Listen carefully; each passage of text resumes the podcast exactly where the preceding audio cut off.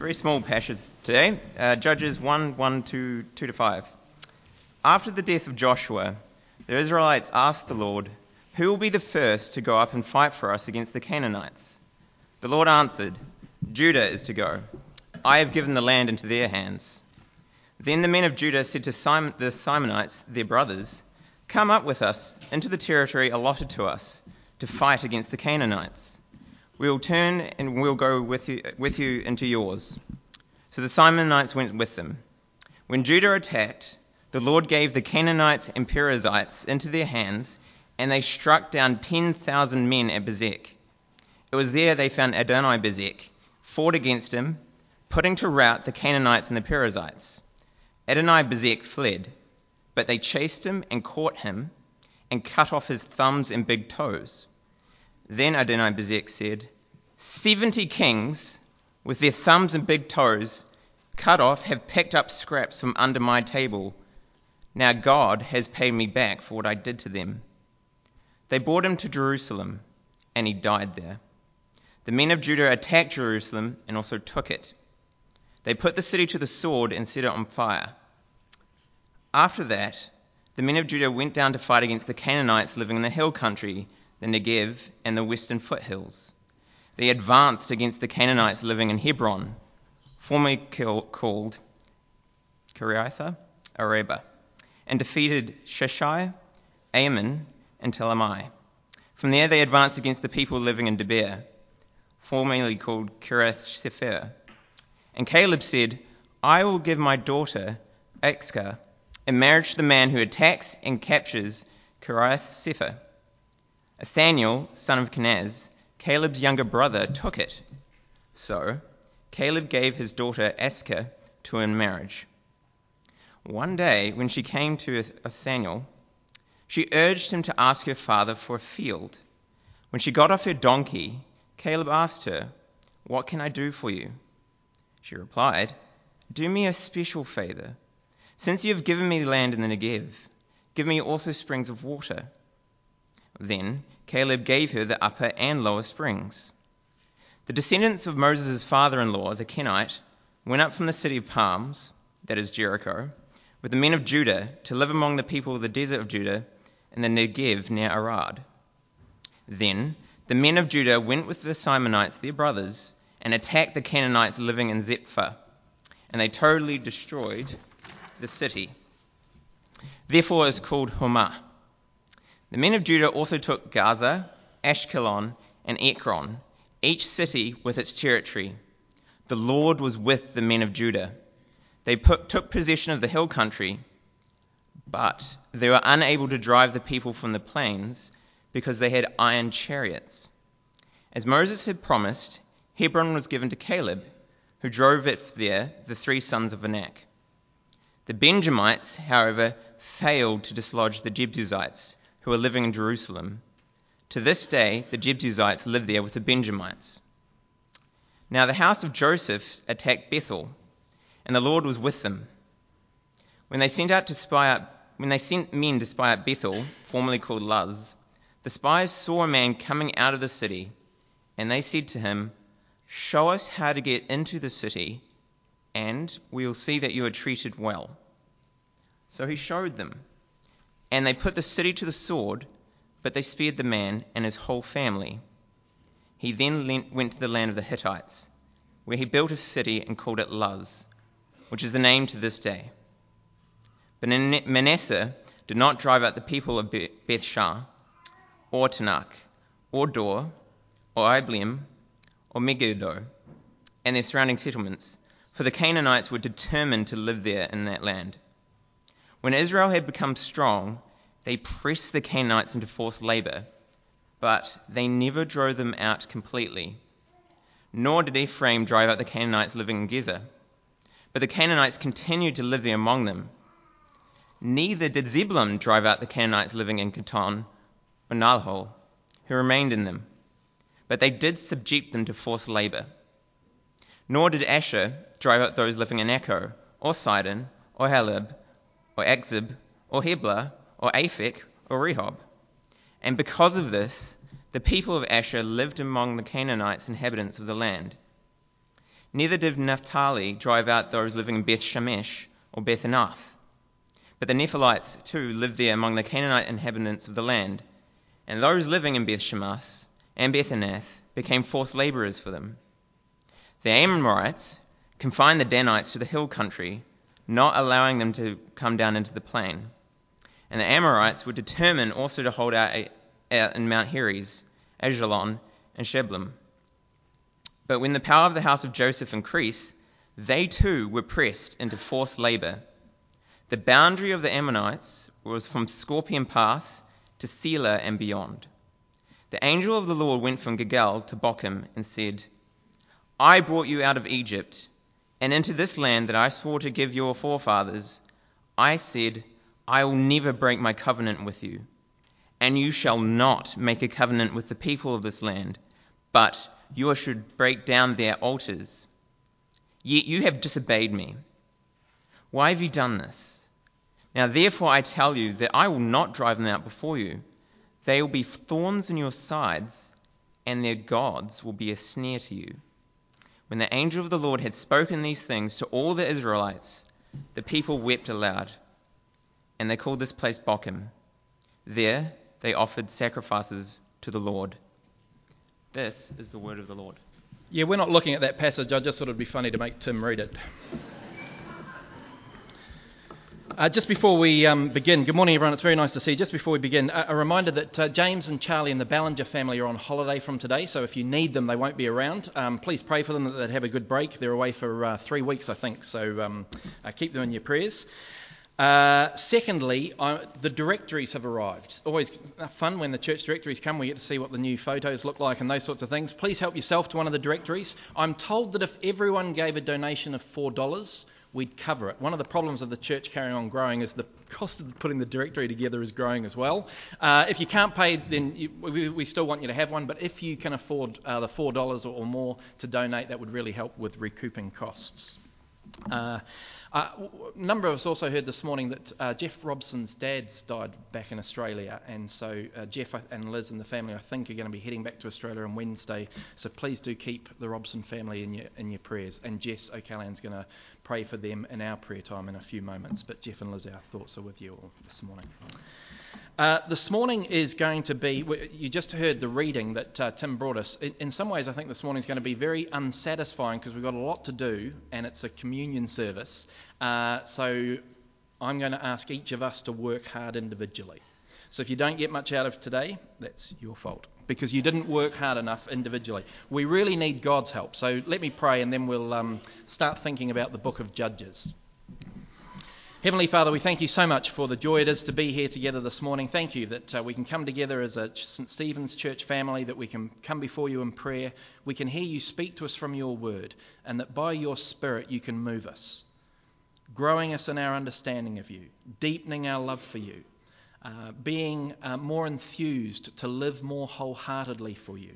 As we spend some time now thinking about this book of Judges and the chapter that uh, Tim just read to us, please help us by your Spirit so that this would not just be an academic exercise, but it would draw us closer to you yourself. And we ask this in Jesus' name. Amen. Well, how about that for a reading? Uh, well done, Tim. Uh, it was a long passage with lots of places and names and those sorts of things. Today we're beginning a new series in the book of Judges. And after that reading, you might be thinking, why are we starting a new series in the book of Judges? It was lots of names that many of us will not be familiar with, from a time and a place which is extremely different from our own, very unrelated to us. This is history, isn't it? And uh, not the good kind of history that's interesting. This, this kind of seemed a bit boring. But actually, Judges is not like that. The beginning of Judges is quite different from the rest of Judges, and as we get into the rest of the book of Judges, we will find a book chock full of some pretty epic stories. And in days gone by, when Sunday school was part of the, the culture of New Zealand and people grew up with Sunday school, lots of people knew a number of the epic stories from Judges. People would know of Samson and his great strength and the danger of getting haircuts. People would know of Gideon putting a fleece out to the Lord. They knew the brilliance of Deborah. Now, they may not have known the whole book, and that brought some difficulties with trying to work out what the book's about, but they, they knew the epic stories and the memorable characters. But Judges is more than that. Uh, the danger today is that we don't really have a Sunday school culture, so people don't even remember the, the epic stories and the memorable co- uh, characters. Most people don't know anything of Judges, so this is all new. And so when you start a book with all the names that we just heard and the places and the what do we get out of it? But this is a book worth spending time in. It's far more than just epic stories and memorable characters. And so, for the rest of this year, we're going to spend most of our time in the book of Judges. We'll break every now and then and, and have a couple of extra things, but um, we're going to be going through the book of Judges bit by bit. And I say that in part to warn us, to prepare us, because going through the book of Judges is going to be hard. Uh, not hard like Ephesians. James has just finished a, a, series for us on the book of Ephesians, and Ephesians was hard for different reasons. Ephesians was dense, it's a, a, letter, it's packed full of truths, and you've got to think hard about what it's saying and how it applies to us. Judges is hard for a different reason. Judges is confronting. Judges is very black and white and stark as it presents the events that happened all those years ago in that place far, far away. There will be times, I'm sure, when it may challenge us in our idea on God, our view on God. It will challenge us on a view of a God who is love. It will unnerve us and unsettle us. That may have started this morning already. You may not have followed completely everything that was going on in the reading that Tim brought to us, but you may well have got the main thread going through the chapter, which was God ordering the Israelites to dispossess people of their land. That's very confronting when you start to think about it. Ordering them to drive out the people from that land. What are we to make of that? That's very hard on our ears, and not just kind of oversensitive, very PC ears, all ears. There will be some things here which will challenge us, but we're not going to shy away from it. This is why some people don't, don't go to the Old Testament or don't look at some of these passages because it's unsettling. No, God has given us these passages for our good. There will be benefit here, but it may be unsettling, may be hard for us to work through. The other reason it can sometimes appear hard, a book like this, is it can feel a little bit like irrelevant history. We're hearing about things that went on a long time ago, and you think, didn't I finish school? Uh, didn't I get rid of history? But it's not history. The New Testament tells us how we, as people who live on this side of Jesus and the cross, should see the events of the Old Testament. And it's very instructive for us. In 1 Corinthians 10, Paul writes, and he talks about the events of Old Testament Israel, and Israelites, and he repeatedly says that they went through what they did as an example for us as Christians. That we are to look and see what happened to them because it instructs us, it teaches us. In fact, Paul writes, it's to keep us from setting our hearts on evil things as they did. In other words, it's a warning. As we look back and see what went on there and what they did and the, the things that God did, it's a, a direct warning for us. He writes again, the things that were written down as warning to us. So this is not just history lessons. These are crucial lessons that you and I need to learn and hold on to and live out in the light of what God did and what happened all those years ago. We need this book. So we need to get into it. There's a lot to get through today, as I was saying, and it, it is communion. So I'm going to skate. It's very superficial. It feels superficial, but this is where we rely on the Spirit to do the hard personal work in each of us. What I want to do is just three very brief things. Give a bit of an overview of the book of Judges, kind of set it up so that this is what we're going to be looking at, this book, because some of us will know it well, but some of us won't know it at all. Then do a bit of an overview over this particular part of it, this chapter, and a few verses that Tim just read to us, because this sets up the book. And then uh, the third thing I want to do is just very quickly look at two lessons that come out of this chapter, but are also, I think, the deep main lessons of the whole book that we will go into more depth over the coming weeks. So, the uh, kind of overview on the book as a whole, an overview on this particular chapter and how it sets it up, and then just a couple, we're just going to touch on the lessons that I think will last all the way through. Well, firstly, then, the book of Judges. What do we know about the book of Judges? There's a lot we don't know. We don't know who the human author was or, ha- or when it was written. Uh, some parts of it look like it was written before David, but other parts look like it was edited after the exile. So there's a, a lot we don't know there. Lots of people think Samuel may have written it. He could have. That makes some sense, but we don't know. We do know it's the seventh book in the Bible.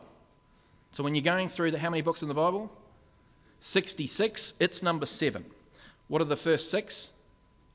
Genesis, Exodus, Leviticus, Numbers, Deuteronomy, Joshua, Judges. Well done. It's like a quiz today. so we need to know the story before Judges picks up because it's picking up partway through the story. So, where are we in the story? Well, if you remember, God has said that He's going to make promises through one person and that person's descendants that will bless the world. Who's that person? Abraham. So God's going to bless the world through Abraham and his descendants. And in the book of Genesis, we see the story of Abraham. We see his marriage and start a family. Then we see the next generation. We go, if you think of a family tree, you've got Abraham at the top, then Isaac. Isaac's the next generation. Then the next generation, Jacob. Then Jacob has 12 children. Name them. Okay. Jacob has 12. So we go Abraham, Isaac, Jacob. Jacob has 12 children. And each of the Israelites that come can trace their ancestry back to one of those 12. Those 12 become the 12 tribes of Israel. And so the book of Genesis is telling the story of Abraham, Isaac, Jacob, the 12 of, of, Jacob, and then everyone coming from that. That's important in our chapter because a lot of the names that were being used were of the tribes, the 12 tribes. When we spoke of the Simeonites, that's the tribe of Simeon. When we tro- uh, spoke of uh, Judah, that's the tribe of Judah. Uh, we'll, we'll see Naphtali, all those. That's kind of how it works. So Abraham, Isaac, Jacob, 12 sons. Those 12 sons end up moving to Egypt. And if you remember, things start off well, but then go badly. There's a gap of a, a few hundred years in Egypt, and it goes from them having a good time in Egypt to when we pick it up in Exodus, this is a few hundred years later, the Israelites have grown into a huge number. They're, they're now a nation of people, but they're enslaved. And so, as you'll know, God promises that He will save them from that slavery and take them to a promised land.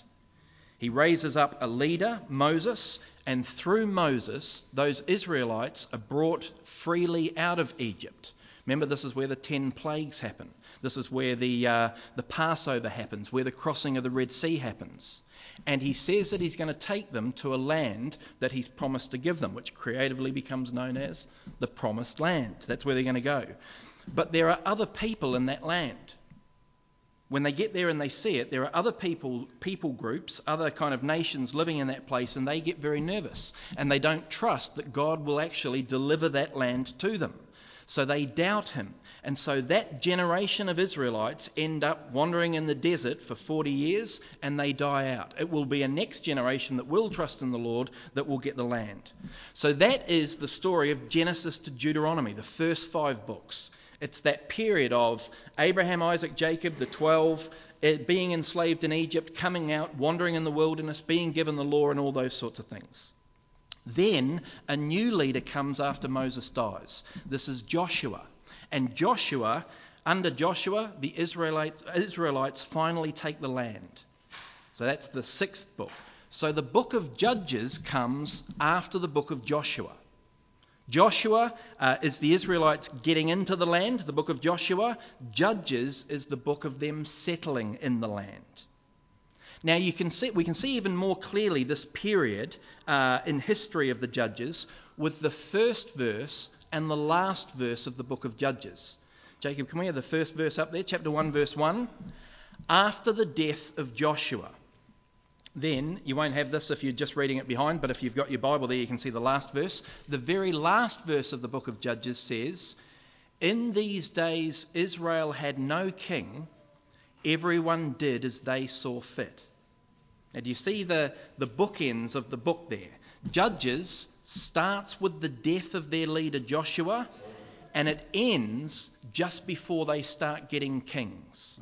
So they've gone from having very clear leadership Abraham, Isaac, Jacob, the 12, Moses, Joshua. Soon they're going to have the kings. They're going to have Saul, David, Solomon, and so on. But Judges is the period between Joshua, the last of the great leaders, and the kings. It's that period of, of time. It's a period where they don't have one recognized leader. And so the book of Judges spans for about 200 years. 200 years in between the death of Joshua and the coming of the kings. So Israel are in the land without a clear leader, but they don't own or possess all the land. There are still other people groups living in there. This is the group of Canaanites. Now, the word Canaanites can be tricky. The land is called Canaan, so sometimes the term Canaanites refers to all the different people groups there because there are people groups like the Perizzites, the Jebusites, the Edomites, the Moabites. So sometimes Canaanites refers to all of them, sometimes Canaanites just refers to one specific grouping of them. You've got to work it out from context. But there are these other people groups living in the land alongside Israel. And that won't change until King David. So right the he's the only he's the one who finally claims all the land and Israel has it all together. So right the way through the book of Judges there are others living in the land. Now over the 200 years or so this book will focus on 12 specific people. These are the people called judges. 12 of them. And God will raise each of these 12 judges up and they will save and lead and do something wonderful for the people of God. That's why it's called judges. There's 12 of them. They're not all dealt with equally. So you've got a guy like, uh, like Shamgar who strikes down 600 Philistines with an ox goad. That's pretty impressive. I'll say that again. He strikes down 600 Philistines with an ox goad. He's one of the Shamgar's one of the judges. He's only mentioned in one verse. It's a shame. I'd like to know more about Shamgar. Whereas Gideon, he's spoken of in 100 verses. So they they're not all treated equally, but there's 12 of them that God raises up over this period to lead, to save, to deliver his people. Now, what happens in Judges is we see a pattern happen again and again and again. And the pattern is this the Israelites are in the land, they're living as they should be, obediently to God, but bit by bit, because of the other people living around them and the example of the world, they start turning from God. They start taking on the values, the morals, the ethics, the standards of behavior uh, of other people, and in the end, they start worshipping other gods. And then one of the nations rises, let's say the Philistines or the Edomites, and they attack Israel, and Israel suddenly says, We're sorry, God. We're sorry, God. We're, we we want to stop doing that. We want to be obedient to you. God raises up one of these judges. The judge saves Israel. Things are good. The judge dies, and things go back to bad. And this is a pattern that happens again and again and again in the book of Judges. We'll see it more next week when we, when we continue. But it, and, and it doesn't just happen again and again, it gets worse each time. So it's not just the same pattern happening again where they make the same mistakes, they do it worse and worse. So it's not just happening again and again, it's spiraling down and down and down as it happens again and again. So Judges is a pretty depressing book because no permanent lessons get learned. It gets worse and worse. Now, our passage and next week's passage are the introduction. So it's very different from the epic stories of the judges that we're going to get into. But it's very important this week and next week because it's setting up the whole book. It's setting up the context and the lessons that we need to have in place. Uh, it's setting the scene. In fact, part of our passage today, as you hopefully heard uh, as Tim read, is part of the taking of the land. That's what we're seeing. So that's very briefly, and I know it's brief, and I, I apologise for that. That's, that's kind of an overview of the book of Judges that we will be studying. Now, let's, again, forgive me for skating over it quickly, let's get into our particular passage again very quickly. To do that, we've got to remember how the book of Joshua finishes. The book of Joshua finishes on a huge high. Joshua has led the Israelites into the land. They've conquered a lot of the land. And in the last chapter of Joshua, he famously challenges the people to follow God, not the ways of the people around them, not the gods of the people around them. Stay true to the Lord. Do you remember this famous scene from Joshua? Do you remember the famous words of Joshua? This is what he says to the Israelites in the last chapter of Joshua. Now fear the Lord and serve him with all faithfulness. Throw away the gods your forefathers worshipped beyond the river and in Egypt and serve the Lord. But if serving the Lord seems undesirable to you, then choose this day whom you will worship the gods of your forefathers or the gods of the Amorites in whose land we're now living. But as for me and my household, we will serve the Lord. And you think if Joshua had trademarked that sentence, he'd be rich now because it's hung up in most Christians' houses, somewhere on a wall or on a plaque, or because lots of Christians have held on to that particular statement. But Joshua doesn't stop there. Joshua presses them even more. He says it again Who will you serve? And they say, We will serve the Lord. Even that's not enough for him. He says, Do you know that you're witnesses today of what you've just said in public? Will you serve the Lord? They say, We will serve the Lord. And so it's, um, it goes on and on. He actually warns them if you forsake the Lord and serve foreign gods, he will turn and bring disaster on you and make an, after he's been so good to you. But the people said to Joshua, No, we will serve the Lord. So the book of Joshua finishes on this high. The Israelites have taken the land and they've pledged that they will serve the Lord faithfully. They won't be swayed or turned by the other people around them or anything else. They'll stay faithful.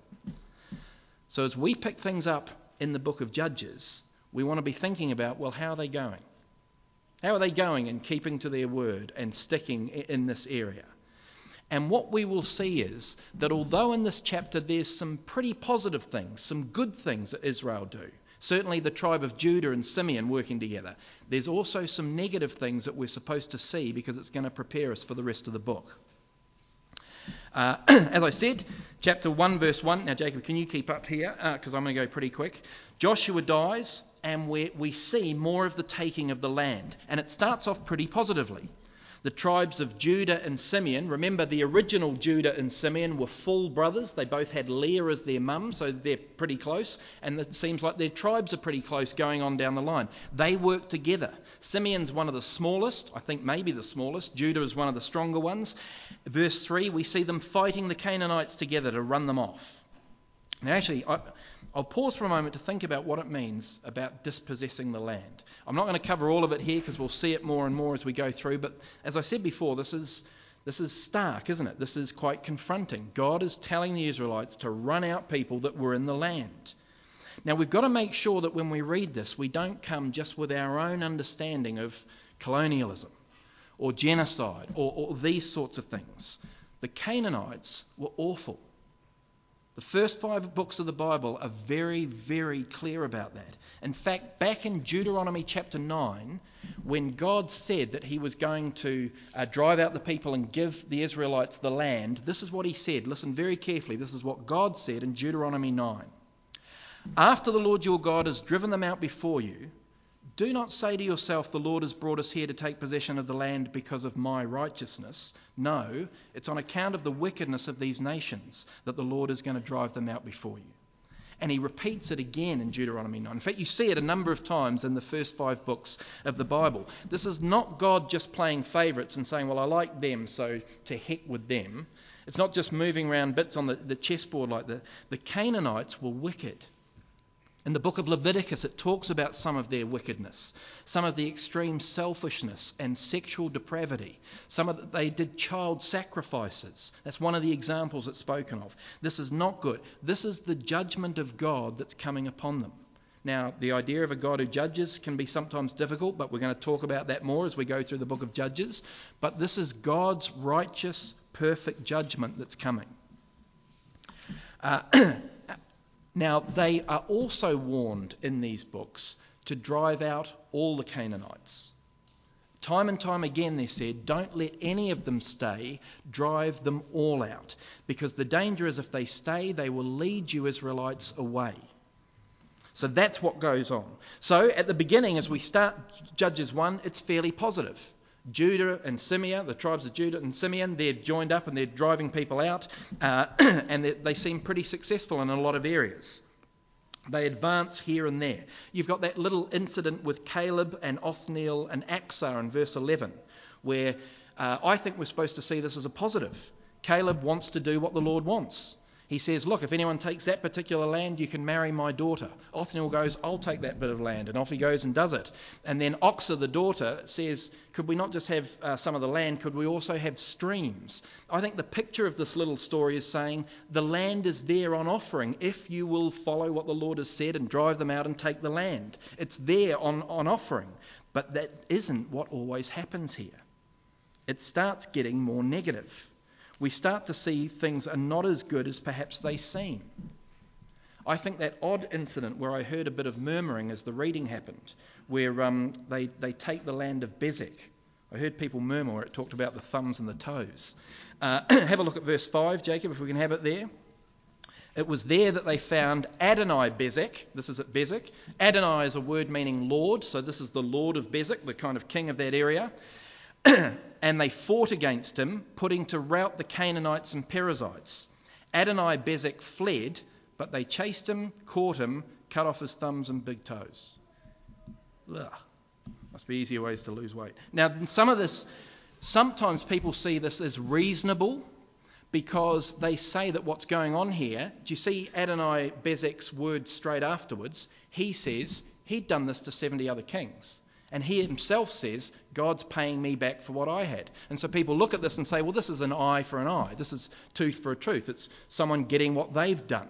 And there's some truth to that. But I also wonder whether this is the first sign that the Israelites are starting to act like the other nations, not like they should.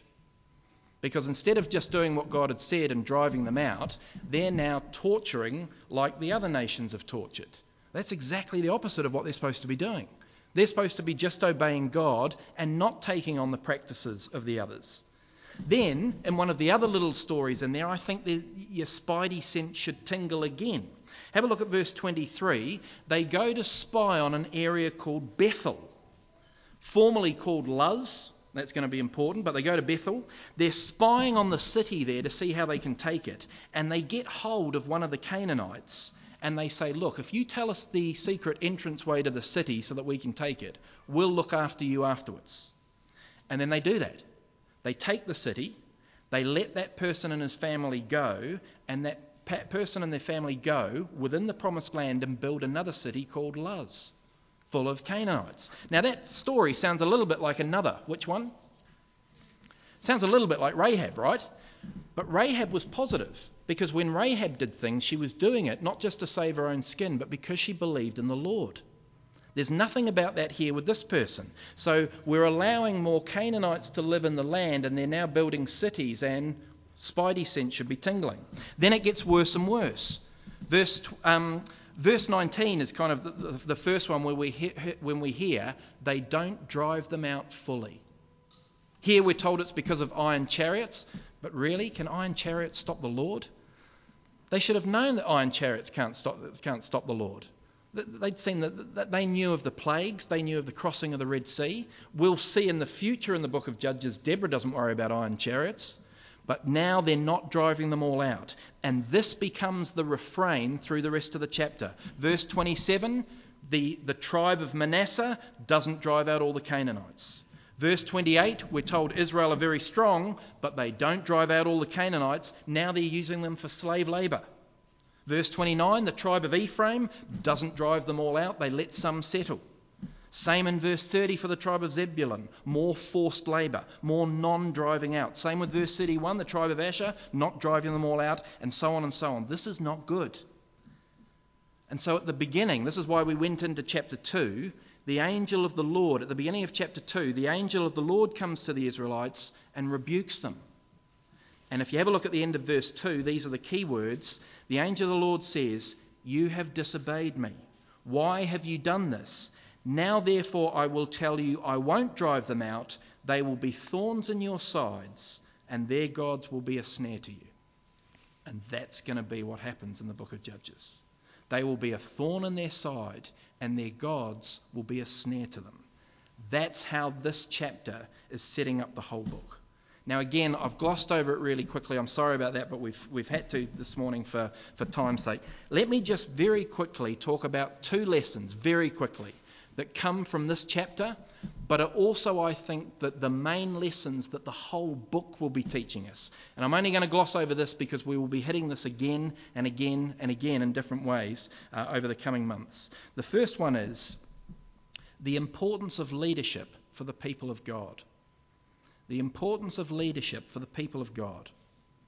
Remember what I said before about the first verse and the last verse of this book? Very important, the context.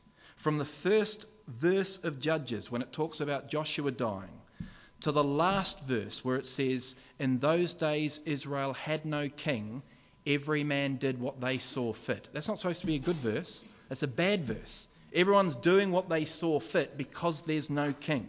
The whole book is about a lack of leadership for the people of God. And the lesson there is a vacuum of leadership in Christian circles is not good. And as you read through the Bible, you see that. Nearly every book in the Old, not every book in the Old Testament, but it's incredible how many times it happens, starts or finishes with the death of a leader and a new stage because a big change happens as leadership occurs. The end of Genesis is what? Who dies? Joseph. The, the end of Deuteronomy is Moses. The end of the beginning of Judges is Joshua. You carry on at the end of um, Samuel and 1 Kings, and it goes on and on. Why? Because the leadership of God's people is crucial. It's why in the New Testament we get passages on what you should look for in a minister, what kind of characteristics you should look for in appointing Christian leadership. But actually, although those passages are important, it's a very different lesson for you and I when it comes to Christian leadership. Because in the end, we don't have a Moses. We don't have a Joshua in the same way. We don't have a King David. Why? Because we've got Jesus. And he's better than all of them. And do you see the privilege. When we look at the problems of Christian le- uh, of the, the leadership of the people of God in the book of Judges, you and I can sit here in a very different place because we have Jesus. And we have therefore no problems of death, meaning we've got to readjust or change. Our king defeated death. Our leader uh, is very different from all the, the imitations of leader. What a privilege you and I have. Although you and I will have Christian leaders that hopefully we give thanks for and who've been a blessing to us, we don't need them in the same way. It doesn't matter if they die in the same way. No one needs Jay here this morning. No one, I was going to say no one needs bishops, and then I saw we've got a bishop elect in the room, so I'm going to be very careful what I say. No, no one needs bishop. We've got Jesus. We've got King Jesus. That is such a blessing. As we go through the book of Judges, we will see that the people of God struggle without godly leadership. How good have we that we have Jesus? That's, a, that's going to be one of the lessons that comes through. The other, that's the, the lesson of Christian leadership. The other lesson that will come through in this book is it's not about external enemies, it's about internal unfaithfulness. Think about that for a moment. It's not about external enemies, it's about internal unfaithfulness. It's possible to read the book of Judges and at a superficial level think that the real danger for the people of God is the Philistines. It's the Edomites. It's the Moabites. It's all those guys coming in with their swords to, and iron chariots to run them out of the land or defeat them physically. It's not. It's the unfaithfulness of the Israelites. That's the real danger. It's always the danger for the people of God. It's the danger for you and I. What did the Israelites do in this first chapter of Judges? They partially obeyed God. They did a lot of what God said, but not all of what God said. And partial obedience is disobedience. Partial obedience is disobedience. And it was because they didn't drive them fully from the land that those people groups that remained led Israel astray. And I'm sure they would have thought, if you'd spoken to the Israelites there, they would have said, Well, we've done a nice thing, a merciful thing, a loving thing. We didn't drive them all the way out. We drove most of them out, but not all of them out. And we've let them live over there. And we're not copying them yet. We're not marrying them yet. We're not taking the same morals and ethics and values as them yet. We're not worshipping their gods yet. Because in the end, they would. In the end, that's exactly what they would do.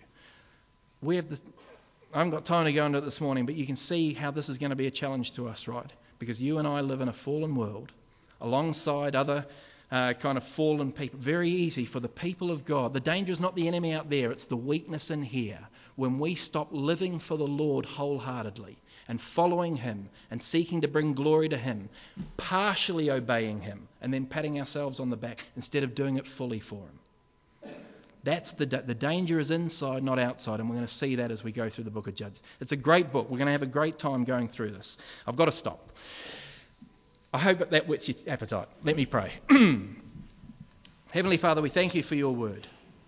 We thank you that you speak to us afresh today, that these things that may seem so distant and so disconnected from us actually will be the very things that we need to learn from, that will feed our hearts and souls and change our lives. And we pray that as we spend time in this wonderful book over the, the coming weeks, that you may speak to us and deepen our love for you. And we pray this in Jesus' name. Amen.